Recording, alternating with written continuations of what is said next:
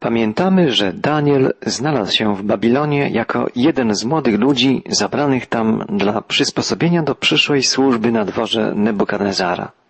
Wraz z trzema przyjaciółmi, Ananiaszem, Miszaelem i Azariaszem, znalazł się w większej grupie młodzieńców pochodzących ze szlacheckich rodów judzkich, młodzieńców mających służyć w przyszłości wiernie potężnemu władcy ówczesnego światowego macarstwa.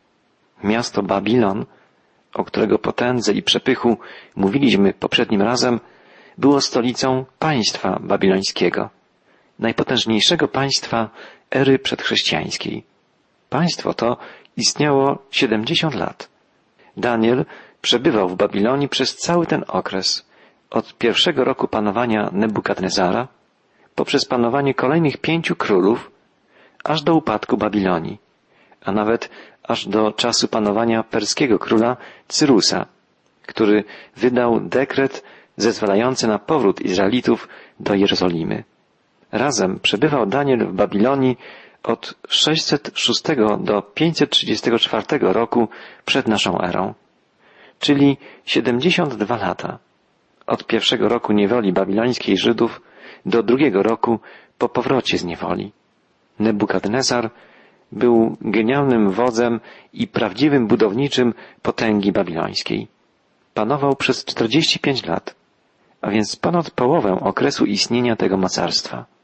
Jego ojciec, Nabopolasar, w 625 roku wyzwolił miasto Babilon spod jarzma niewoli asyryjskiej, a w 609 roku przed Chrystusem wyznaczył syna na dowódcę armii. Nebukadnezar okazał się doskonałym wodzem. Dokonał wielu podbojów. Między innymi dokonał najazdu na Palestynę w 606 roku i wtedy zabrał do Babilonu pierwszą grupę wygnańców żydowskich. Wśród nich Daniela.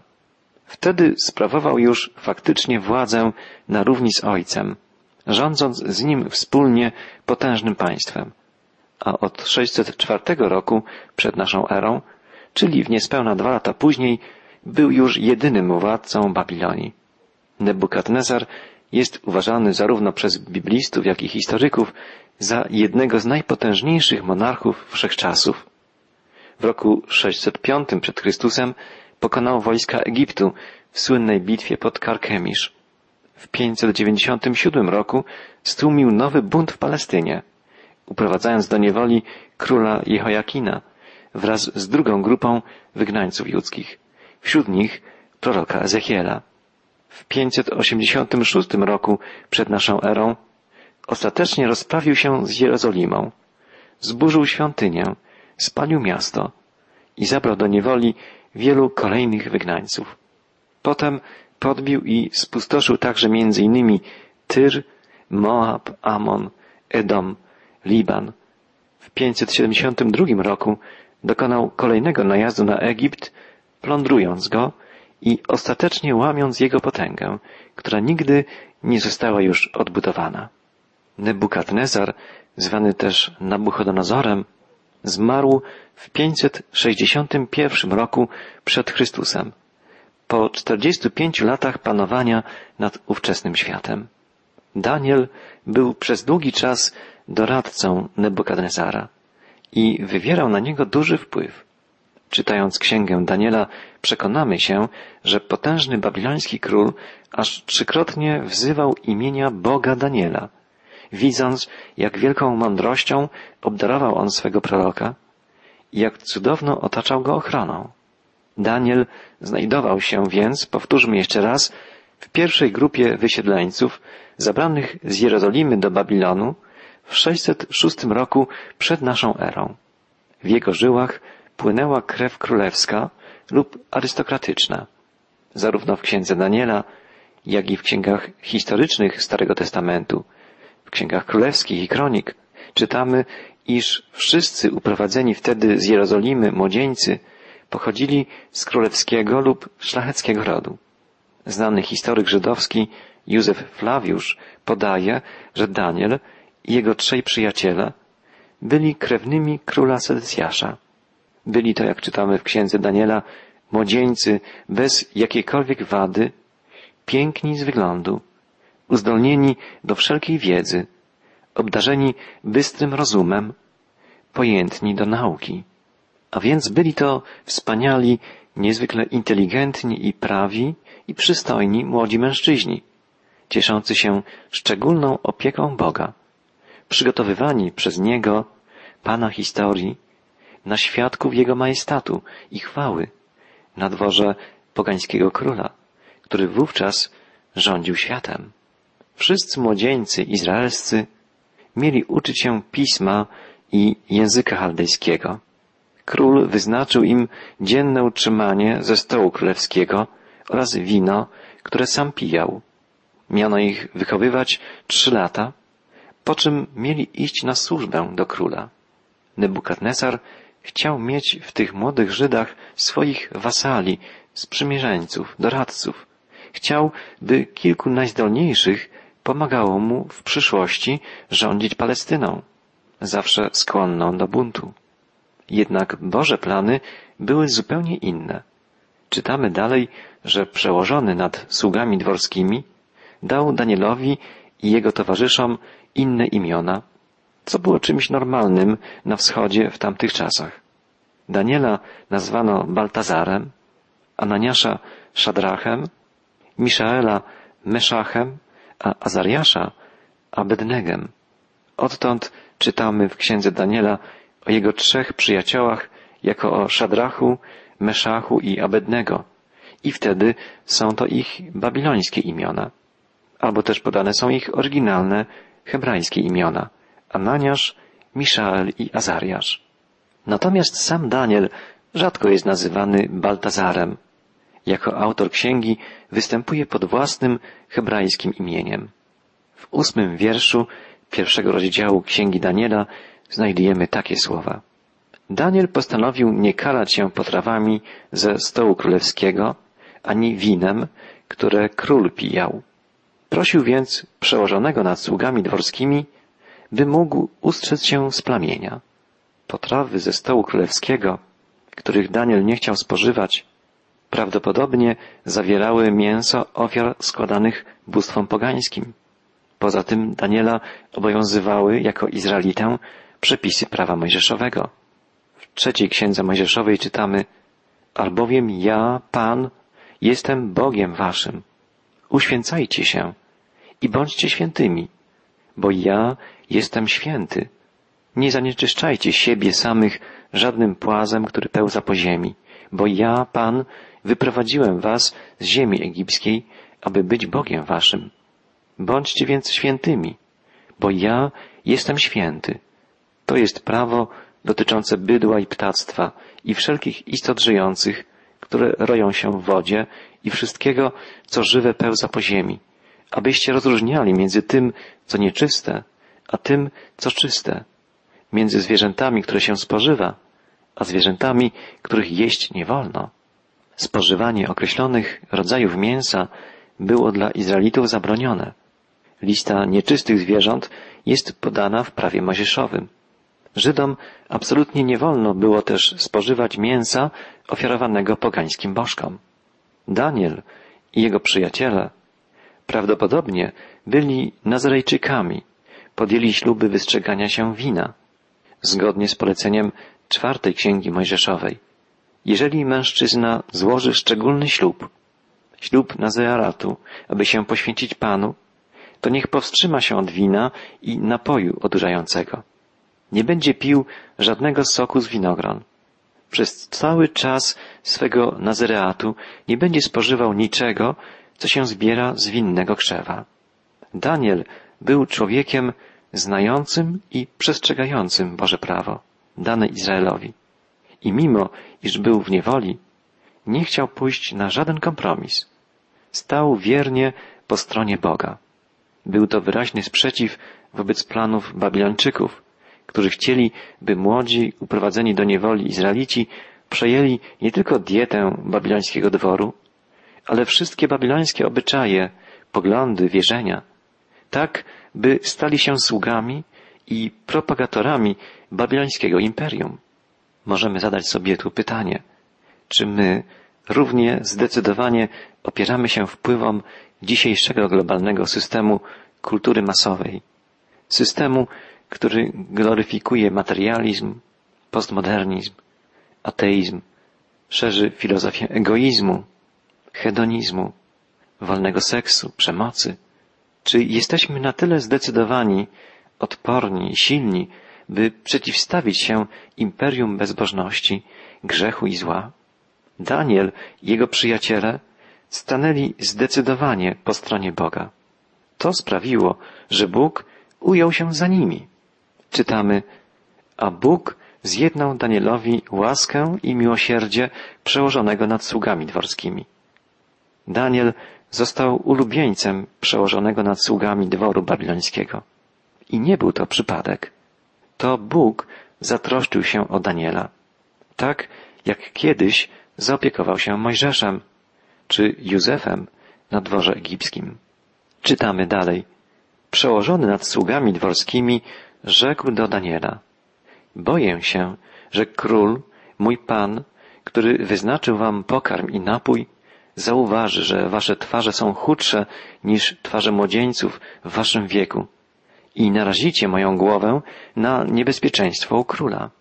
Przełożony nad sługami polubił Daniela, ale był przecież zobowiązany do karmienia wszystkich młodzieńców tak, by po trzech latach prezentowali się jak najokazalej.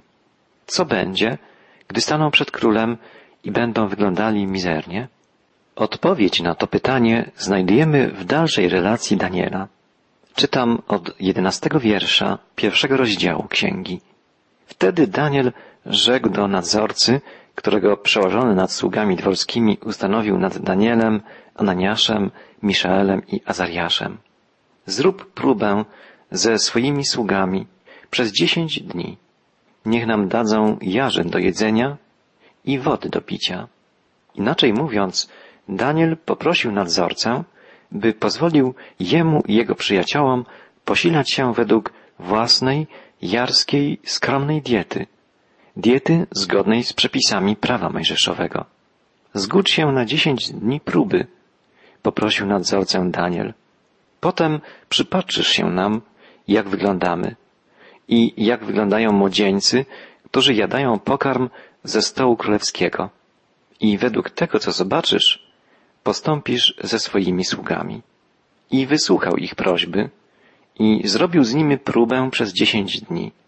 A po upływie dziesięciu dni okazało się, że lepiej wyglądali i byli tężsi na ciele niż wszyscy młodzieńcy, którzy jadali pokarm ze stołu królewskiego.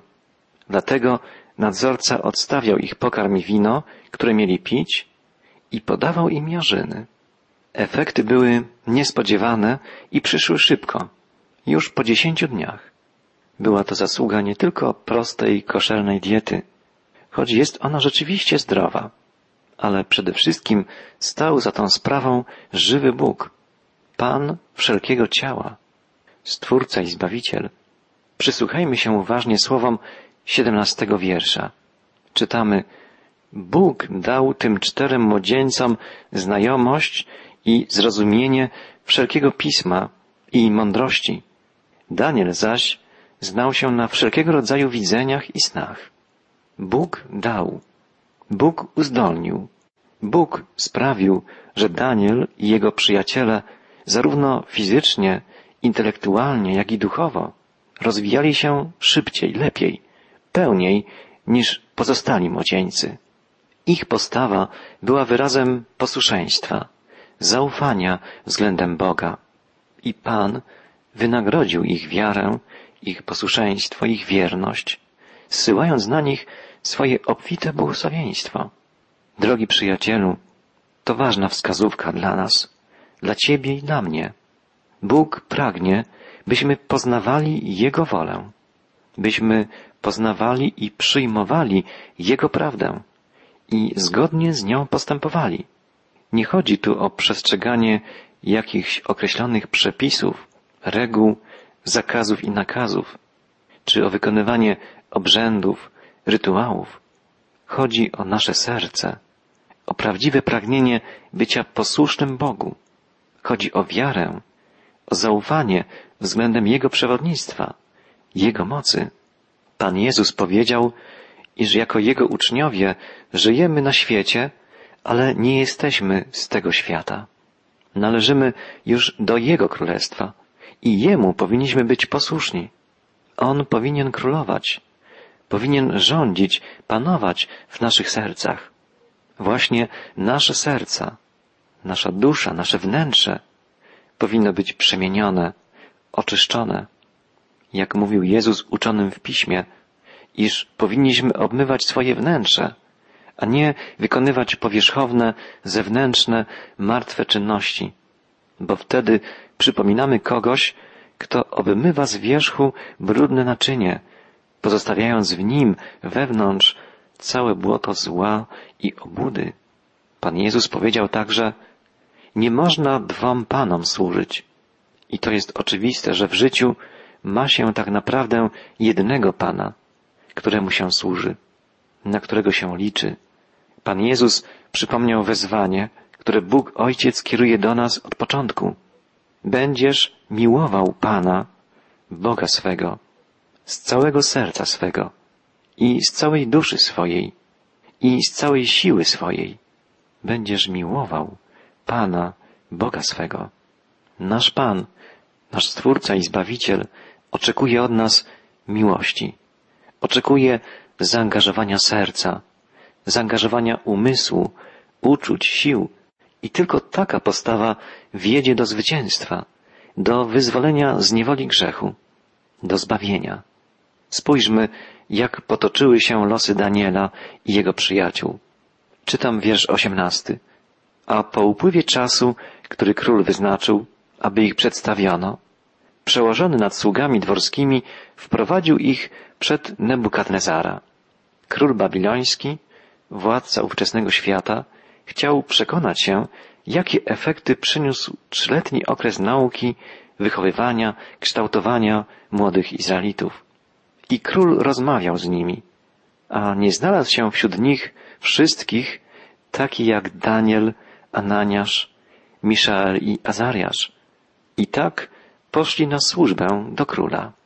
Nebukadnezar stwierdził, że Daniel i jego trzej przyjaciele są najbardziej inteligentnymi, najbardziej dojrzałymi, mądrymi młodzieńcami. Znaleźli się więc w jego najbliższym otoczeniu i stali się jego doradcami. Czytamy dalej, w każdej zaś sprawie, która wymagała mądrości i rozumienia, o którą pytał ich król, stwierdzał, że przewyższają dziesięciokrotnie wszystkich wróżbitów i magów, którzy byli w całym jego królestwie. Bóg wynagrodził Daniela, a także Ananiasza, Miszaela i Azariasza za ich wierność, za ich posłuszeństwo, a także za ich odwagę, za ich wiarę, ufność i obdarował ich mądrością, rozumem, duchowym poznaniem, tak, że odgrywali coraz większą rolę na dworze króla Nebukadnezara. Na koniec czytamy, a Daniel pozostał tam do pierwszego roku Cyrusa. Od tego momentu, aż do panowania króla perskiego Cyrusa, a więc przez cały okres niewoli babilońskiej, aż do chwili, w której Cyrus zezwolił na powrót Izraelitów do Jerozolimy, Daniel pozostawał na najpotężniejszym dworze ówczesnego świata, jako sługa Boga, jako prorok i mąż stanu, wywierając wielki wpływ na władców babilońskich i perskich, wskazując im jedynego żywego, prawdziwego Boga. Jakże wspaniałe efekty przyniosła służba tego wybitnego męża Bożego. Dostrzeżemy to w pełni, poznając wielkie cuda i zadziwiające proroctwa, zawarte w kolejnych rozdziałach spisanej przez niego księgi.